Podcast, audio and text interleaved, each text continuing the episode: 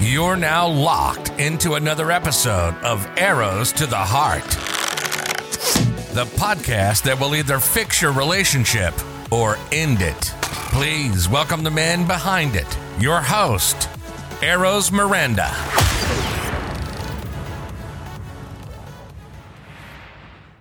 Hello and welcome to episode 9 of Arrows to the Heart.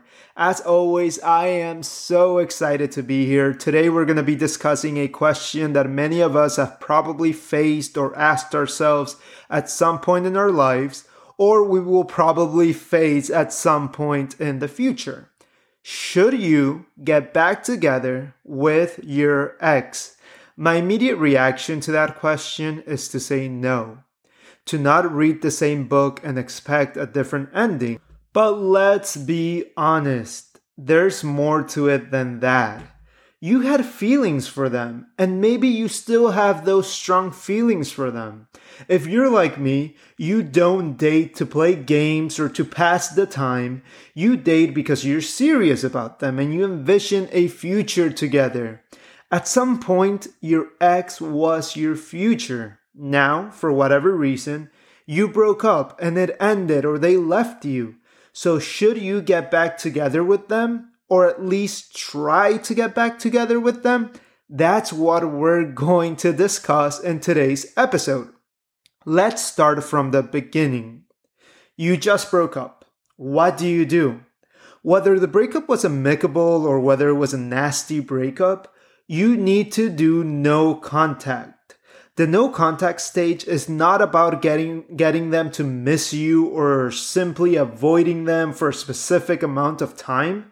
It's actually something you have to do for yourself.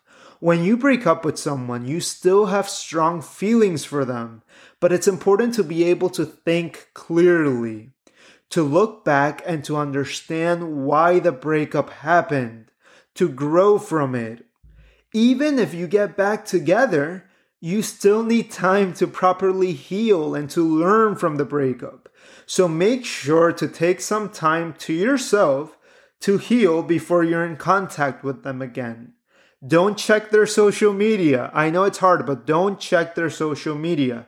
Stay active with hobbies and interests that actually make you happy. Lean on your support system. I know you'll be tempted to text them, but remember this every time you text them, you'll be delaying the healing process.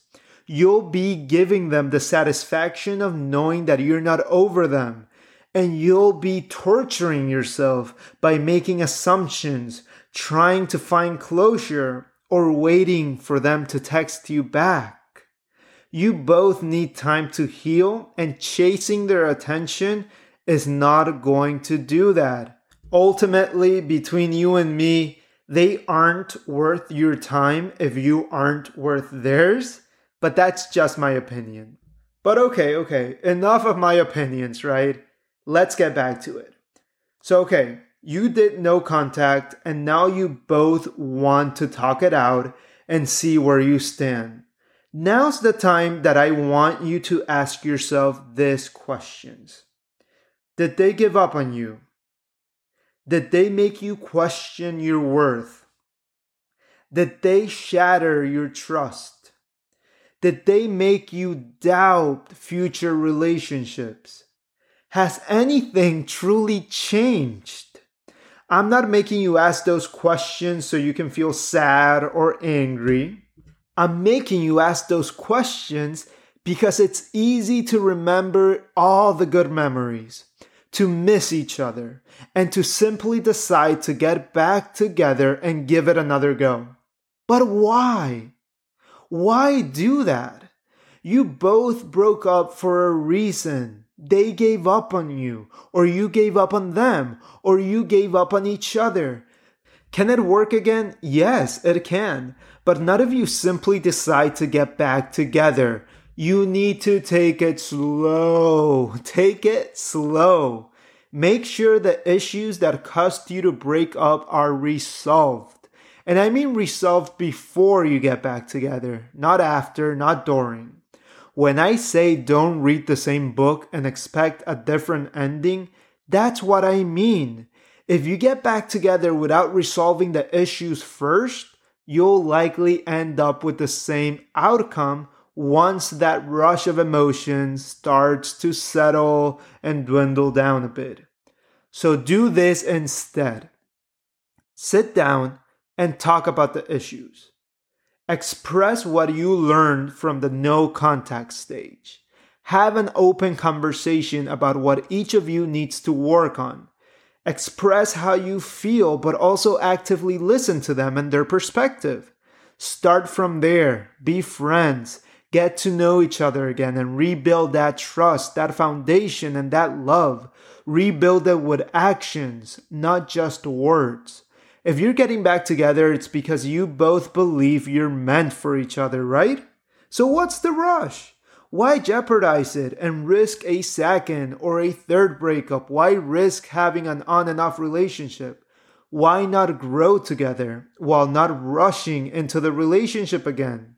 Why not fortify that mental and emotional connection before you dive back into the love and into the physical? You'll be tempted to be a couple immediately, but be friends. Pick up those pieces and build a stronger foundation. Be friends first, then date each other like you first did. Honestly, it's an opportunity to rediscover that love again. If you can do that, if you can learn from the breakup, work on those issues, fix those issues that cause so many problems, and you're both willing to slowly rebuild that trust, that foundation, that accountability, and that love, if you're willing to do that together, if it's reciprocal, then yes, you can get back together with your ex, and I wish both of you a happy and blessed future together. But if that's not the case, it's okay to admit that the breakup was for the best. Maybe you won't immediately see it that way. That's normal. You're hurting.